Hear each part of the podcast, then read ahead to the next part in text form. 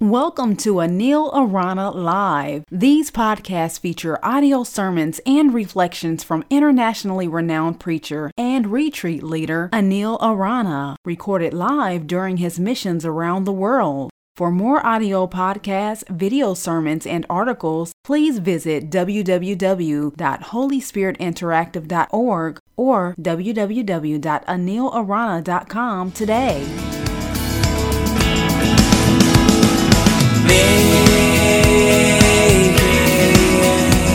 Disciples of all nations,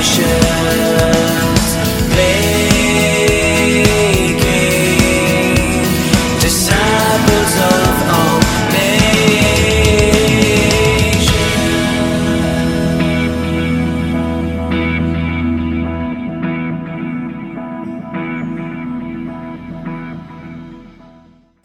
How's everyone doing? Last month, I posted a message on my wall about Robin Williams. I said I'd been thinking a lot about him and wondering how many men and women there are who walk in this world, making others laugh while they themselves were crying, giving life to others while they themselves were dying. And the reason I was thinking so much about Robin Williams is because I was going through the kind of things that I imagined Robin must have gone through before he killed himself. I was going through a very low period in my life. I was crying for no rhyme or reason. And although there was no way on earth I would kill myself, I did ask God to take me away more than once. And if he had, I would have been very happy.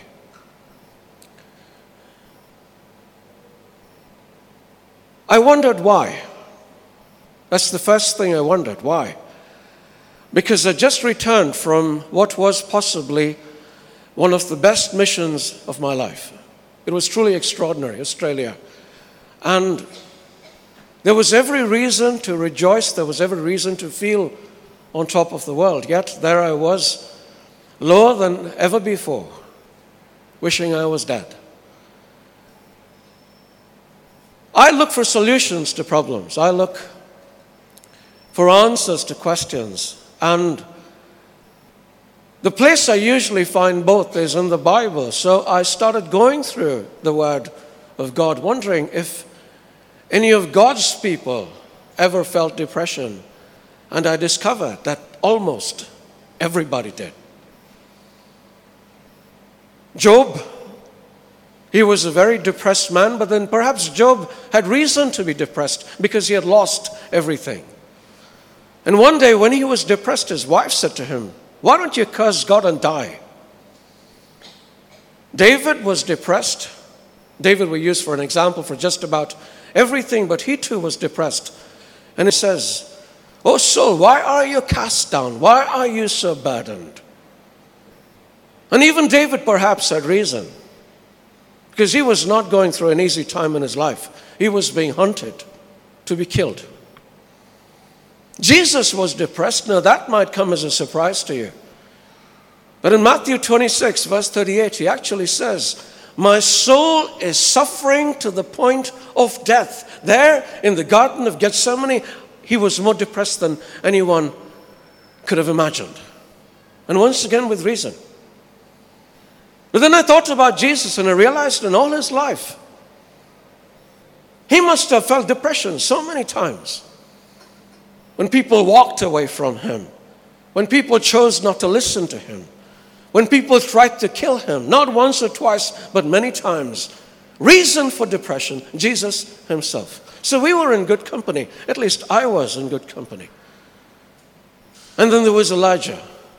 And he's the person I want to talk to you about, because it seems that the situation I was in very closely resembled his, because he too prayed to God after one of his greatest successes. "God, take me home. Take me away. I don't wish to live." I want to tell you about Elijah. Some of you might know his story, but others may not. So for the benefit of everybody, Elijah was a prophet in the time of Ahab, when Ahab was king of Israel. Now, Ahab was married to this woman called Jezebel, who was a wicked woman. She didn't believe in God. She worshipped someone called Baal. And she had a lot of supporters, including seventy-two priests who served Baal. One day, Elijah, who was arguably the greatest prophet of his time, he went to King Ahab and he said, "Look, this is not good for the people that you're forcing them to worship a false god. So let us find out who the real God is." So he set up a challenge. He took the priests of Baal and he said, "Let's go to this place where we'll offer a sacrifice to our respective gods." He asked for two bulls. He asked for some wood. He said, "Place the bull on the wood and offer a sacrifice to your God. Only you are not going to light the wood. You're going to pray to your God to light it for you." So these seventy-two priests, they prayed and they prayed, and God wasn't listening. So Elijah taunted them a little bit. "Maybe your God is sleeping. Shout a little louder and wake him up." So they shouted and they ranted, but still nothing happened. Then they started cutting themselves with swords and knives, and still nothing happened. And then Elijah said, "Now it's my turn." So he made an altar of stones. He placed the wood on the altar. He placed the bull on top of the wood.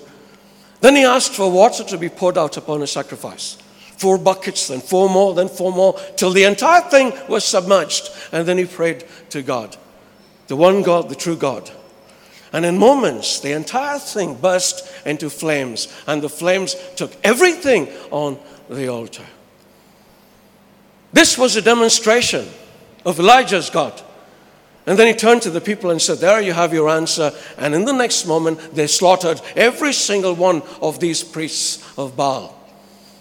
Imagine how Elijah must have felt. The guy was on top of the world. I mean, I doubt he had ever been as high as he was before. And he charges to the city.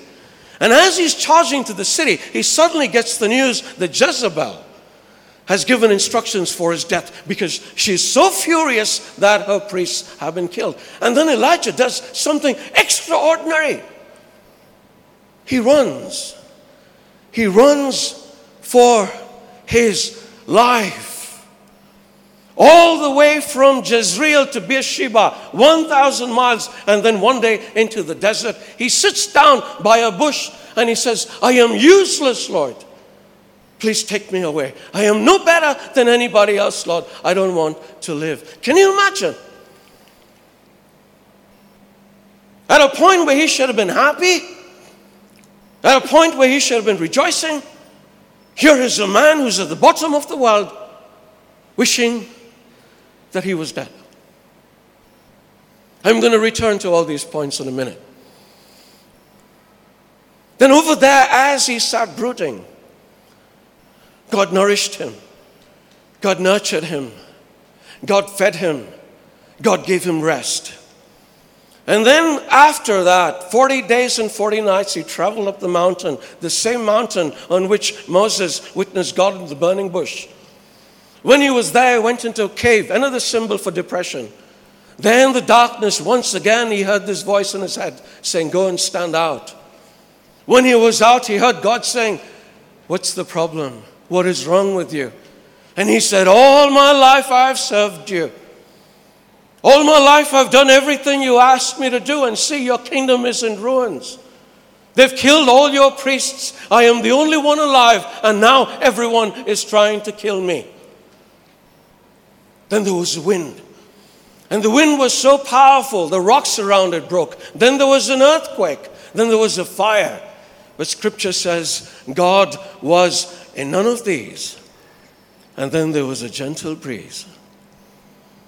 And God was in the breeze. And God said to Elijah, "Tell me again, what is your problem?" And Elijah repeated what he said. "I've served you, Lord. I've done everything you asked me to do. I've gone around proclaiming your gospel across this nation, but nobody in this nation is willing to pay heed. I am dejected, Lord. I am depressed, Lord. They've slaughtered all your people. There is no one left. I am the only one. And now even me, they are trying to kill." And then God ministered to him, even as he voiced this complaint. And then he said, Elijah, I've strengthened you. Go and change the kings and appoint Elisha to be your successor. I am with you. And Elijah left, recharged, reborn, rejuvenated. What an amazing story. You want to put your hands together for God?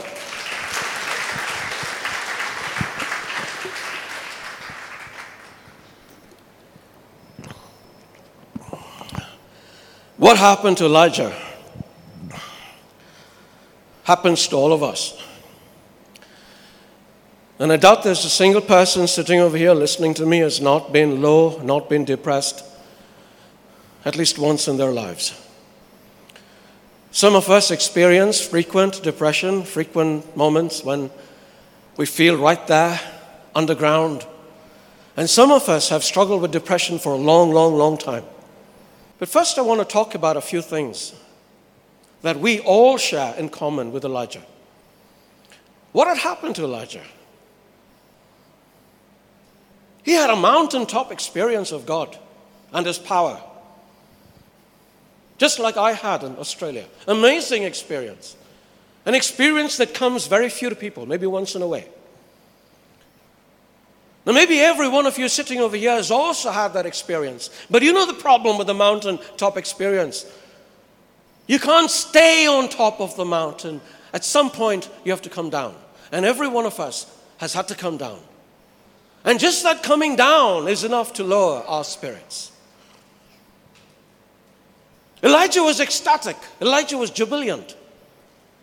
Elijah rushed to town to tell everybody about this great miracle, not understanding one important thing along the way.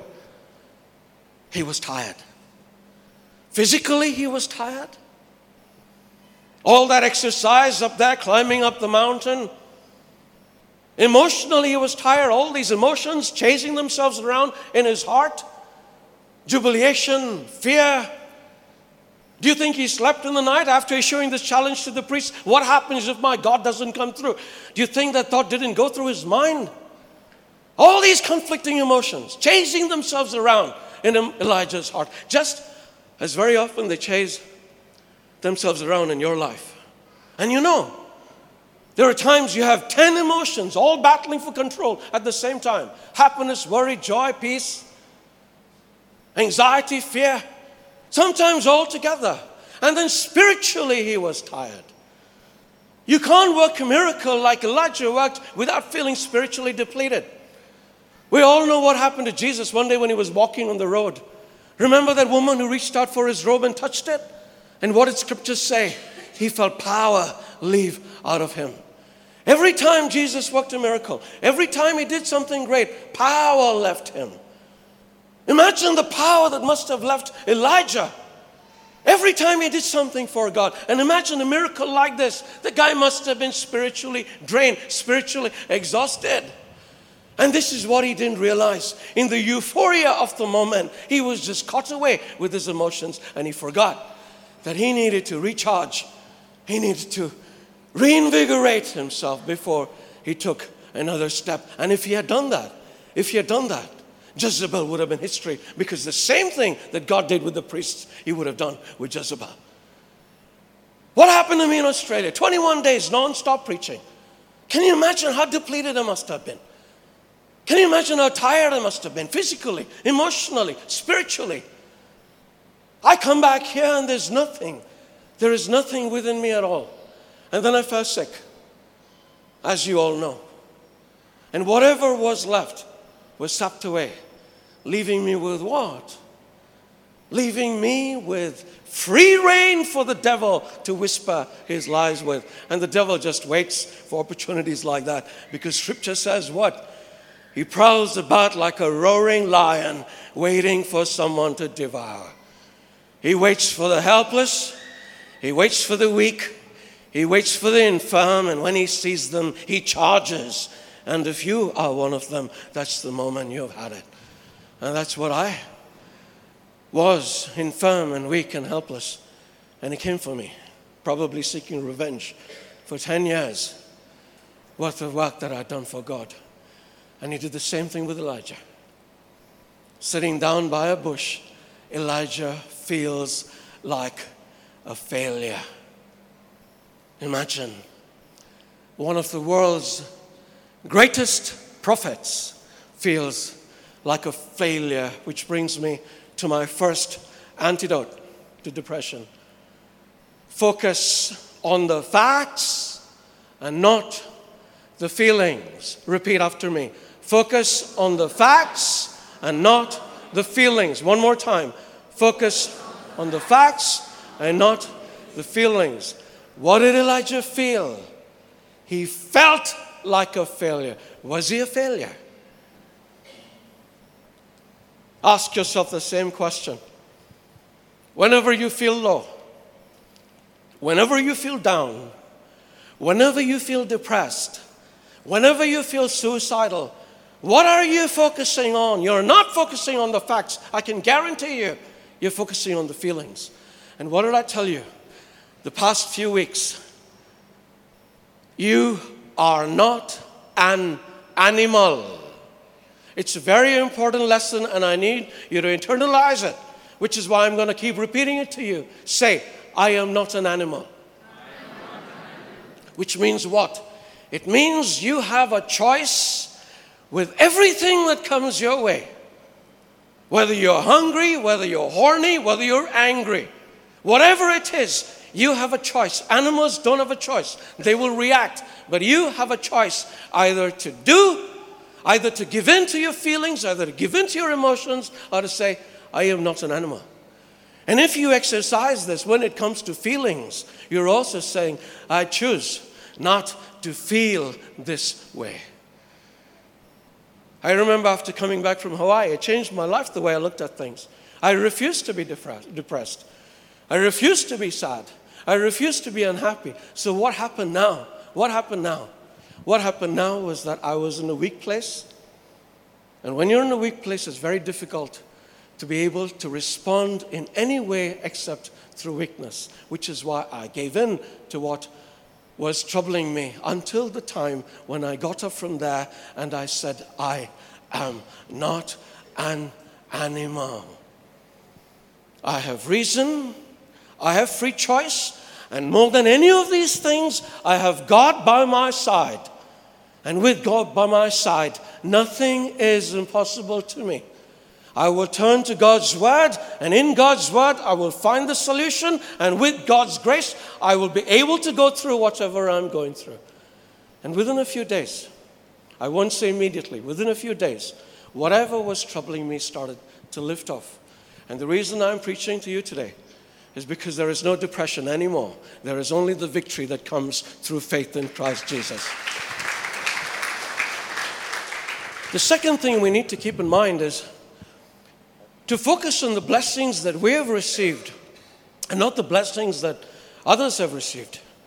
What was it that Elijah said? He complained about, Lord, I am just like everybody else. Now here one senses a degree of pride. You know that Elijah thought he was a cut over everybody else. He was, after all, a prophet. You know, so some cutting down of size might have been needed at the time. But there is something else implicit in what Elijah said. He said, I am not a successful person. I'm not a person of importance. God may have chosen me to be his prophet, but I don't feel like a prophet anymore. I feel like anybody else. Now, this is also something that gets us down. When we start to look at people around us, when we start looking at, if you're a singer, you look at someone else who's a better singer than you are, and what happens? You start to feel down. When you look at me and you see all these thousands of people come and you say, look, I am, I'm not as good as him. Any discipline of life, the reason I'm saying worship and the reason I'm saying preaching is because it's the background I'm coming from. But look at your jobs. Look at the things you do in day-to-day life. You're constantly comparing yourself to other people, and that's the reason you're constantly getting yourself down. And there's one more thing when you compare yourself to people, and listen to this carefully. You're comparing your worst with the other person's best. Think about it. You're comparing your worst with the other person's best, which means what? It means if he is a good singer and I'm not a good singer, I'm comparing the fact I cannot sing with the fact that he can sing. What about the blessings I've received? I'm a preacher, I'm not a singer. So let me compare my preaching with the singing. And what happens? We all level out. We all level out. And God has given every single one of you a blessing. Are you following me here? God has given every single one of you a blessing. But the problem is, very often, you can't see a blessing. Why? Because you're too busy focusing on the blessings that others have received. And this is something that I've spoken about before, but it's worth talking about again. John twenty-one. Jesus goes to Peter and he says to Peter, do you love me? Do you remember that scene? He asks Peter three times, do you love me? And all three times Peter says, I love you, Lord. And after that, Jesus restores, reinstates Peter, lifts him up again, appoints him as the first pope. And as they're going, Scripture says, Peter turns and sees John following them. And he says to Jesus, what about him? What blessings have you given him? What plans do you have for his life? What great things are you going to do through him? Imagine it for a minute. God has just blessed Peter beyond belief. And what is Peter doing? Instead of saying, thank you, Lord, for the blessings that you've given me, he is more concerned about the blessings John has got. And that is the problem with many of us. Is instead of being grateful to God for what he's given us, and trust me, he's not left anyone shortchanged. This is my guarantee to you. He's not left anyone shortchanged. He has given everyone a massive gift. And if you don't know what it is, that's your fault, not God's. Find out what it is. Some people say, look at the way God has blessed Anil. Do you know the story of the, par- the parable of the talents? This man is going on a holiday and or on work or on a business trip or something, I don't remember. And he gives three of his servants talents. He gives one guy five, he gives another guy three, he gives the third guy one. The guy with five does something with his money and he doubles it. So does this guy with three. The guy with one, maybe because he looked at the other guys and said, you gave him five, you gave him three, you gave me only one, I don't want to do anything with this, so he buried it in the ground. You remember that? Now we're like that. We're like that. God might have given me three talents, and I'm telling you, I use every one of them. Even the things I don't have, I use. Like singing, for instance.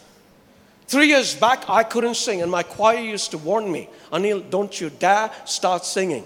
Why? Because I used to sing in K-Note. Have you heard of K-Note? It doesn't exist. Right? That's the note I used to sing on. So I used to go to God. He's my friend. I said, I want to sing. I don't care, you know. Um... If I sing in K-Note, but I at least want to be able to hold a tune. And now wherever I go, I sing. I went to Hyderabad, I sang. I went to Australia, I sang. I went to Trinidad, I sang. You want me to sing now? No, later. But I enjoy it. I enjoy it. And you know why? Why? Because when this man came to the third servant with the one talent, who had buried it in the ground, the house owner said, take that talent from him and give it to the one who has. Now all of you have that talent. Everyone. If you don't use it, God is going to take it from you and give it to me. Because I use everything he gives. So be careful. Okay? Remember now, point two. Focus on the blessings you have received and not on the blessings others have received. Say it after me. Focus on the blessings you have received and not on the blessings that others have received. Point number three, focus on your successes and not your failures. How many of you are trying to live a holy life here? Raise your hands. Let me repeat that slowly. How many of you are trying to live a holy life here? Raise your hands. The rest of you are trying to live an unholy life. Okay, everyone's hand is up. Put your hands down. How many times do you succeed? I'll tell you. I'll tell you. Most of the time. I'm telling you, most of the time. Maybe even ninety-nine times out of one hundred. The devil comes around and he does his devil stuff, you know. Beautiful, isn't it? And you resist. You say, no, not beautiful. Dirty, dirty. Dirty. No, never mind. The one time, the one time, he comes to you and you accept it and you fail. And what happens? You forget those ninety-nine times that he beat the crap out of the devil, and you remember the one time that you failed. And who's there to remind you? See, you failed. Nah, nah, nah, nah, nah. See, I got you again. I got you again. See? Right or wrong? Look at Elijah's life, the greatest prophet who ever lived, there along with Moses. The successes he had for God, bringing a person back to life. He was one guy who did it even before Jesus came on the scene. He multiplied food again before Jesus came on the scene. He worked this great miracle that I just told you about before Jesus came on the scene. One failure, one failure. And what happens to him? He sits down over there, my life has come to an end. Oh, come on. And what do you think the devil waits for? You useless, good-for-nothing fellow. You're never going to amount to anything. How much are you going to try? How much are you going to do? Nobody cares about you. You've been preaching and preaching and preaching. And see, the entire land doesn't believe in you. That is not the truth. That is not the truth. Elijah has been preaching and people have been listening. Because the word of God does not go out without returning to him, without fulfilling the purposes for which it has been sent. Right or wrong? How many lives have been changed? How many lives have been touched because of this man? And there he was brooding on one failure when for some reason he got scared of this woman and ran for his life. Look at your lives now, because this is pertinent to your lives. And the reason many of you are low, the reason many of you are depressed, is because this is what the devil has been whispering in your ear. You're good for nothing. You're not going to amount to anything. Whatever you try to do is doomed to failure. God is not going to bless you because God isn't real. Has he or has he not said these things to you constantly? And what happens to you? You're there in that pit, and that pit starts getting deeper and deeper and deeper. And as you go deeper and deeper, the light starts to fade. And then you start to believe the lie that the devil has been feeding you. You're in darkness. You're in the tunnel. You're in this cave. There is no hope. There is no joy. And by that time, there isn't anything because it's all gone. You're in the clutch of the darkness. Those of you who are depressed for a long, long time, God has brought you here for a reason. He's not just going to throw a rope down to you tonight. He's going to climb into the pit, and he's going to get you out himself by climbing the rope himself. And for those of you who are about to get into the pit, no further. You're going to get out. You're going to get out now. You're going to get out tonight, because Jesus is standing there with the same hand he stretched out to you two months ago. And says, I stretched my hand out to you two months ago, asking you to be my friend. This is what a friend does. Take my hand now, and I will help you out. Before tonight is over, you're going to leave your depression behind.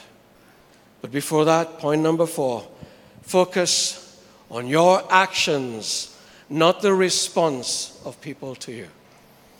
You know, I want to tell you about something that happened in Australia that wasn't good. You know, you heard about the success. I want to tell you about the failure that I had, my first failure in ten years. I went to this church, and the Blessed Sacrament was exposed, and I started to preach. The sound wasn't working, no sound. The acoustics of that place was terrible, so people couldn't hear a word I was saying. I asked the choir to sing a song. The choir failed. I don't know what was going on with them. They couldn't strike a single chord. They couldn't sing a single note. So I said, doesn't matter. I will just preach without sound. I will preach without music. And for the first time in ten years, I failed. I said the words the best I could, but as I was speaking, I noticed one person sleeping. He was the parish priest. I noticed five people getting up and walk away. This is the first time in ten years that somebody has walked out of my talk. Half an hour I was finished. I said, I can't carry on any longer. I sat down in the chair and I just prayed. I went back afterwards. People tried to console me, but every time they said a word of consolation, I only felt worse. And in the end, I had to tell them to shut up. I went home and I spoke to Jesus, my friend who never let me down. You know, I was here last fortnight ago, even with my fever. I preached and it was a terrific sermon. He's never let me down. So I asked him, why did you let me down then? And he told me something that changed the way I look at things. He's been telling me a lot of things that change the way I look at things, and I like it. Because when I look at things differently, I do things differently. And he said two things to me. He said, Anil, you still think you're going out on your power. You're not. You're going out on mine. And I wanted you to understand something. Whenever you preach, you're like a hero, you know. People say, what a powerful preacher, and they give you kudos. You know, when I was walking on this earth, do you know how many people turned their backs on me and walked away? Do you know how many people tried to kill me because of the words that I said? Do you know how many people rejected me? You just get acceptance. I need you to understand what I feel. And over the last, the two weeks after that, until day before yesterday, I'm going to talk a little more about that in a moment if I have the time. He said, you need to understand that when you suffer for me, it's not a bad thing. It's a good thing. And actually, my talk today was supposed to have been about redemptive suffering. You know, suffering for a good cause, because there is suffering that is bad and unnecessary, and there's suffering for a redemptive cause. And I'm going to talk about that possibly the next opportunity I get. But this is what he said to me. You need to know what I feel. You need to go through what I went through, because not only did I go through that, all the people who followed me went through that. All the apostles went through that. And it's only when you go through the fire and you come out on the other side like a salt. Now you need to understand something, and this is what he said. Even when you go and preach and you're not informed, I am there with you. And I am the one who reaches out to hearts. I am the one who touches lives, not you. So don't go by the reactions of people. Don't go by what people say, what people do, how they respond, whether they say this is a good teaching or this is not a good teaching. You do what you're supposed to do, and you what you're supposed to do is to declare my word. And I saw this happen in Hyderabad this time. All I did was go and declare God's word. And the reaction was terrible, as I told you at the start of this meeting. But by the end of it, God did what God had to do, which was what? Touch hearts, change minds, and transform lives. What relation does this have to your lives? Many times people say things against you, don't they? Many times people gossip about you, don't they? Many times people slander about you, don't they? And you say, why should I be good to them? I'll be as mean to them as they are mean to me. Jesus is saying no. God is saying no. You be accountable for your actions. You do what is right. Don't let the reactions of people disturb you. What did Elijah say to God? I have been serving you. I have been preaching for you. And look, nobody is listening to me. There is nobody. They've killed all your people. And now they want to kill me too. God told Elijah, not all the people are dead. There's still a remnant of seven thousand people who have not bowed down to Baal, who have not kissed him. They are faithful to me. You're not alone. And that is what he continues to say to me. You wanted to change the world ten years ago. You have no idea what you've done in ten years. No idea. But it's not your business to know either, because I'm the one who does everything. You just go and do your stuff. Are you listening to me? Say, number four. Focus on your actions and not on the reactions of others. Now we come to God. And now is when you really need to listen, because God is going to start to work now. The first thing that God does is refresh. That's what he did to Elijah. Elijah was tired, so he refreshed him. And most of you who are depressed over here are depressed because you don't have rest. Are you listening? You're tired physically, emotionally, spiritually. You're tired. And you need rest. And when I say you need rest, I mean that one day in the week that God says is holy, keep it holy. Don't go doing things. Stay with God and rest. Are you listening to me?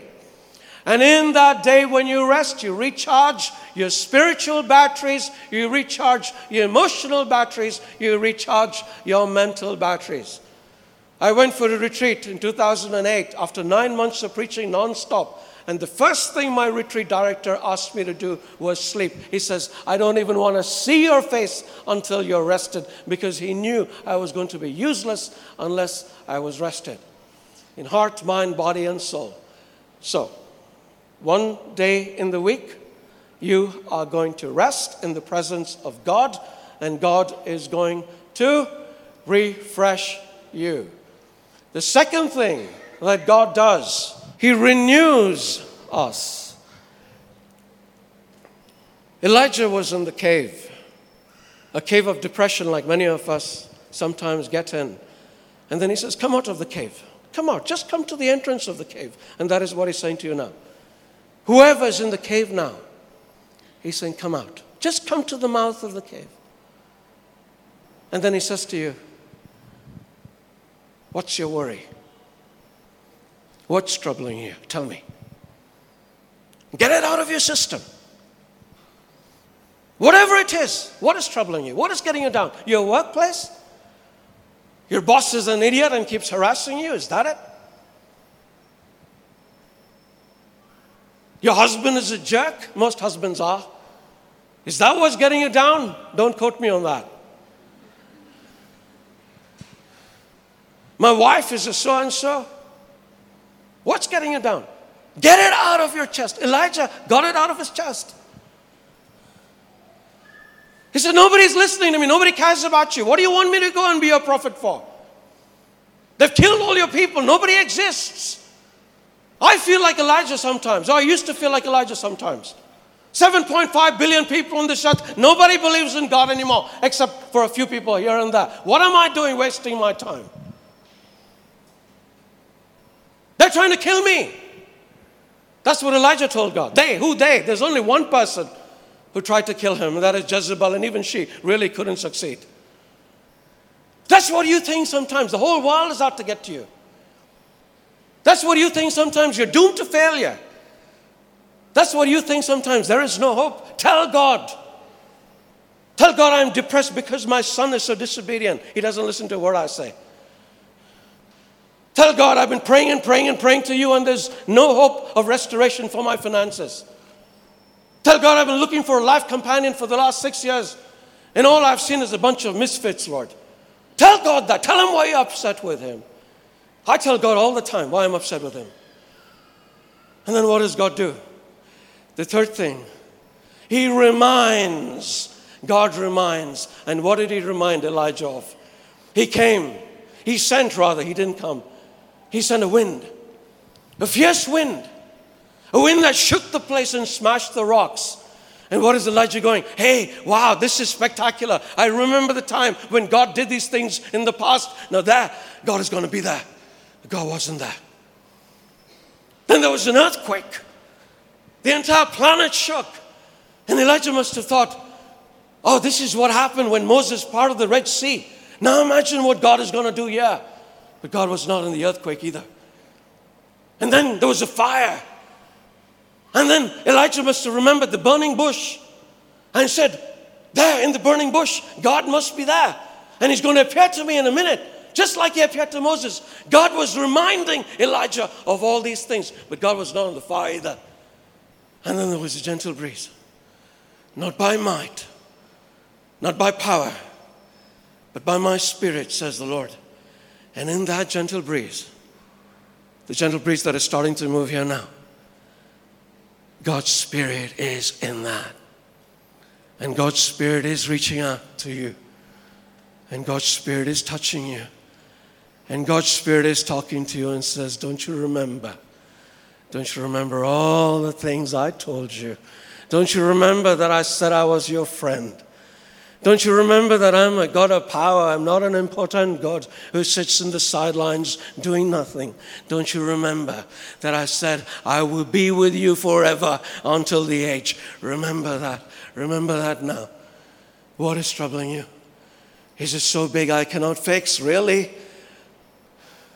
Is your problem so huge that I cannot break it? What did I tell you in my word? If you have faith as small as a mustard seed, say to this mountain, move from here to there, and the mountain will move.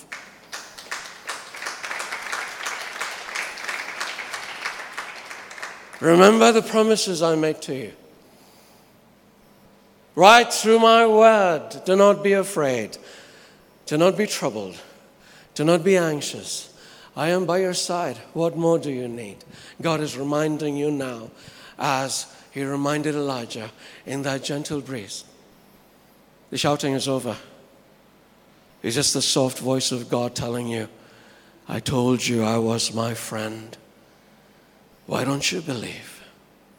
Why don't you believe? You know, I was sick even after my last talk. I went to Hyderabad and I was sick. I was running a fever. I had a heavy headache. Horses galloping in my brain. It wasn't funny at all. And I was sitting there actually laughing. Actually laughing. And then God whispered in my ear, so why are you laughing? I said, because I don't care what I feel.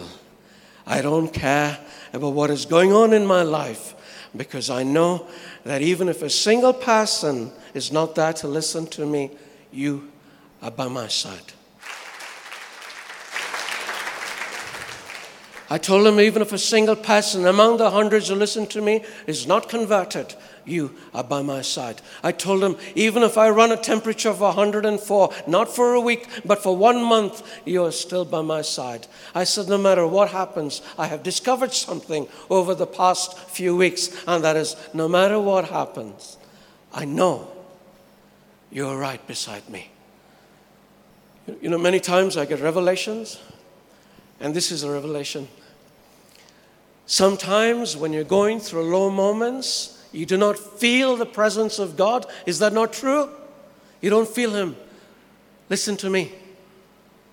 Don't go by your feelings. Once again, focus on the facts, not your feelings. And what is the fact of the matter? The fact of the matter is God is right by your side, whether you feel him or not, and he's not going anywhere.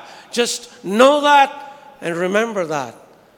And if he's by your side, seriously, seriously, anything can happen. What does it matter?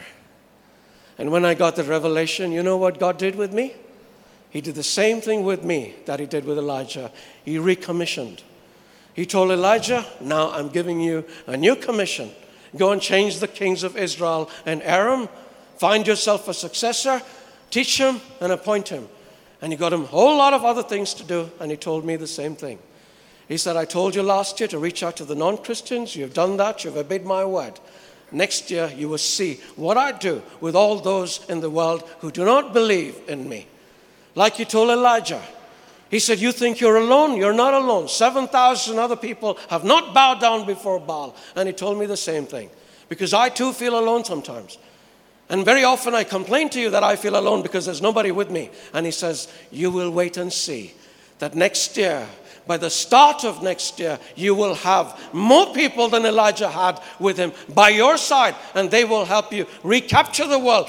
Person by person, bit by bit, until this entire world comes once again to subjugation to my name.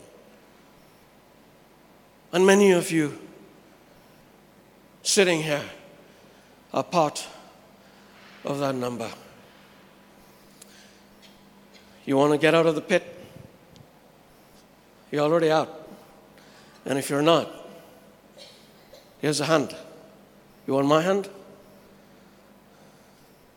Out of the pit. Nobody stays in the pit today. Nobody stays in the pit. Ever again. We're not meant to be people who live in darkness. We're children of the light.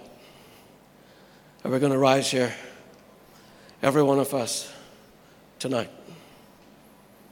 Amen? I want to read about David's depression very quickly. It's a beautiful psalm.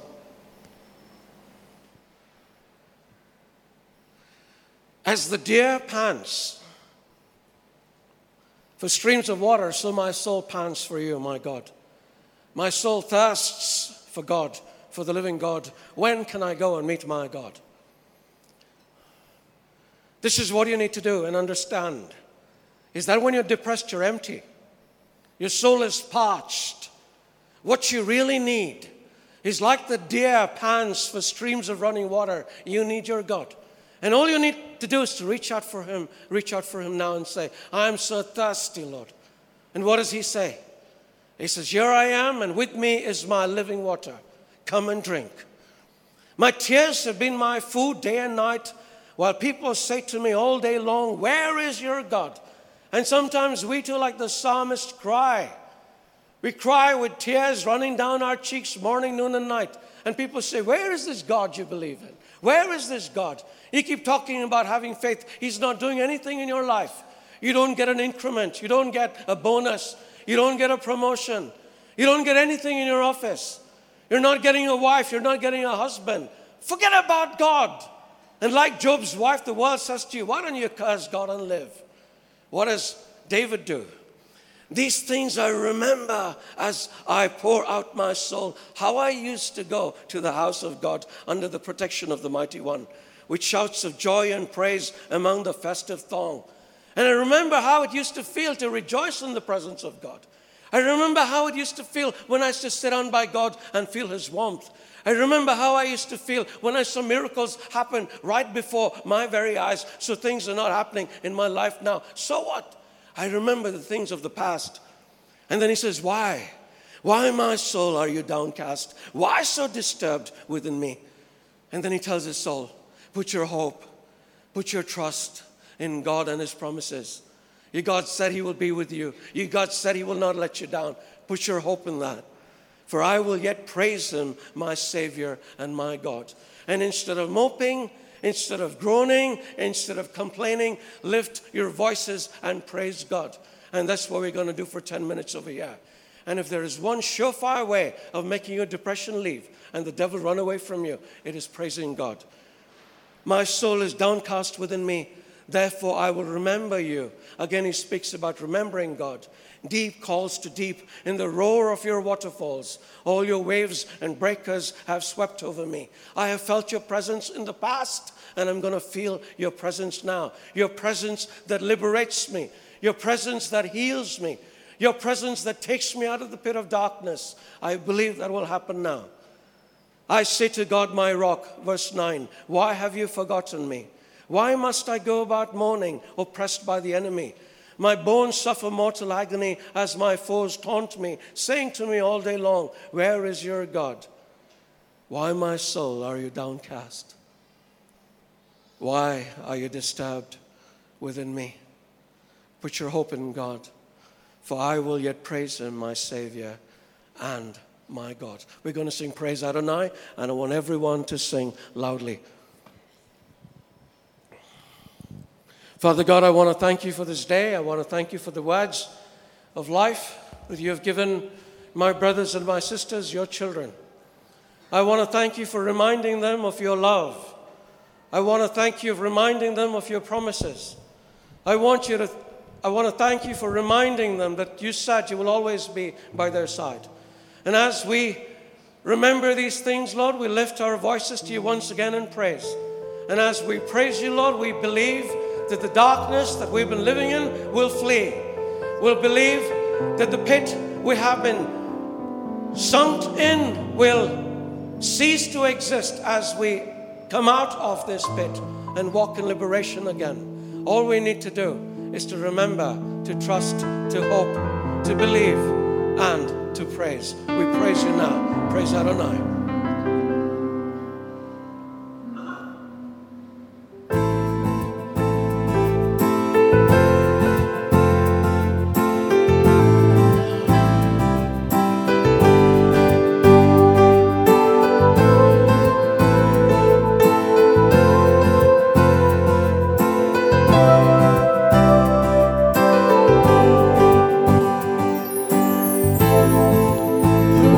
Like Him.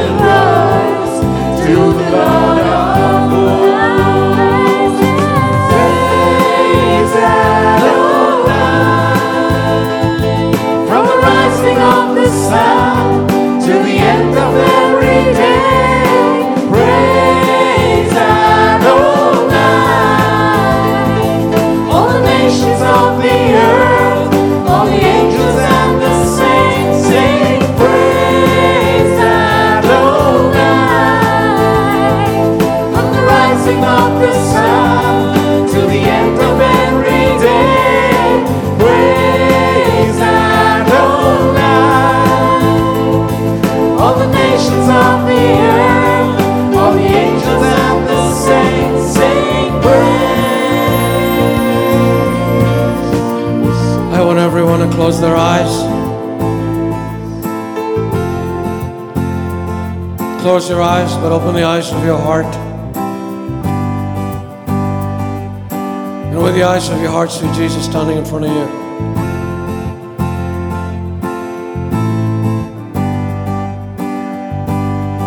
He says to you, I love you.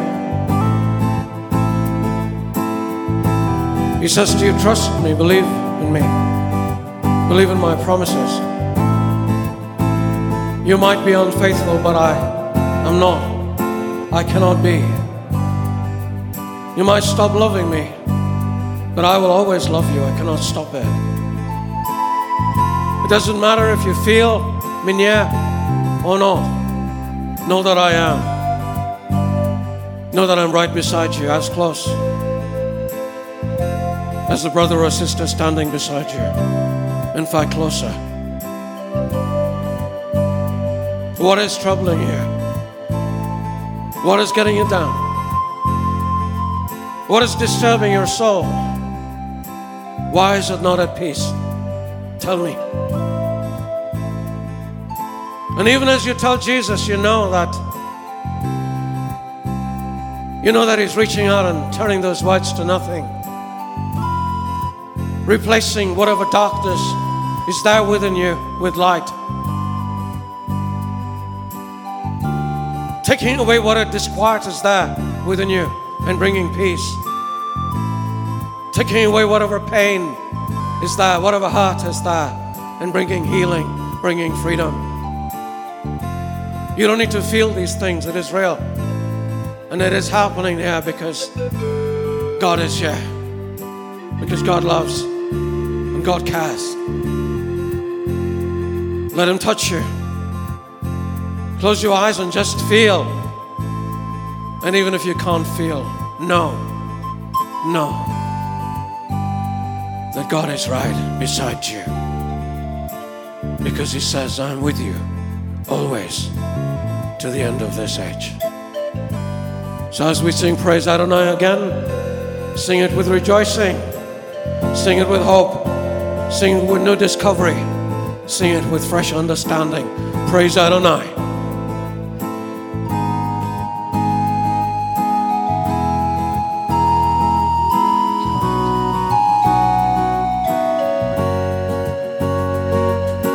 Praise Adonai. From the rising of the sun to the end of every day. Praise Adonai, from the nations of the earth, all the angels and the saints sing, praise Adonai, from the rising of the sun to the end of every day, praise Adonai, all the nations of the earth, all the angels and the saints sing praise.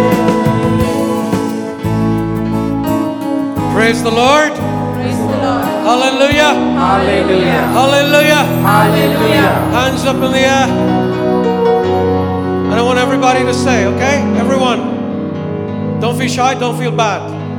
And praising God is liberation, as we discovered from Psalm forty-two. Hallelujah. Hallelujah. Hallelujah. Hallelujah. Hallelujah. Hallelujah. Hallelujah. Hallelujah. Hallelujah. Hallelujah. Hallelujah. Hallelujah. Hallelujah. Thank you, Jesus.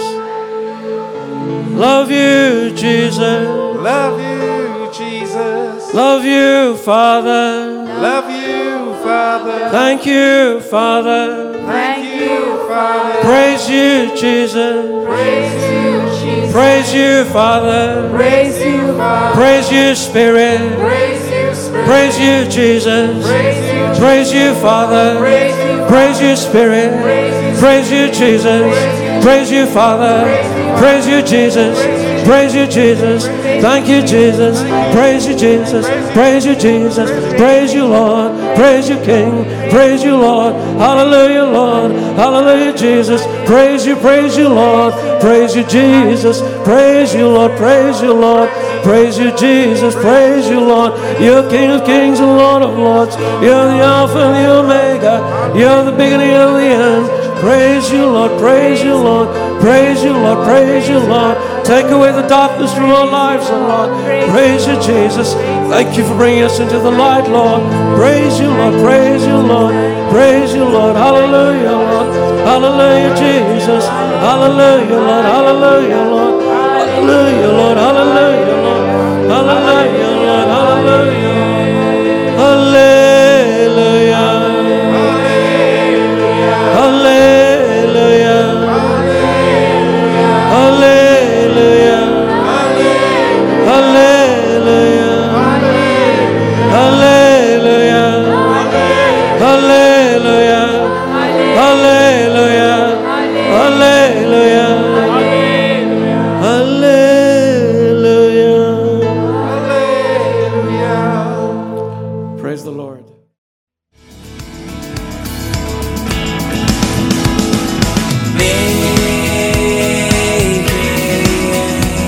Disciples of all.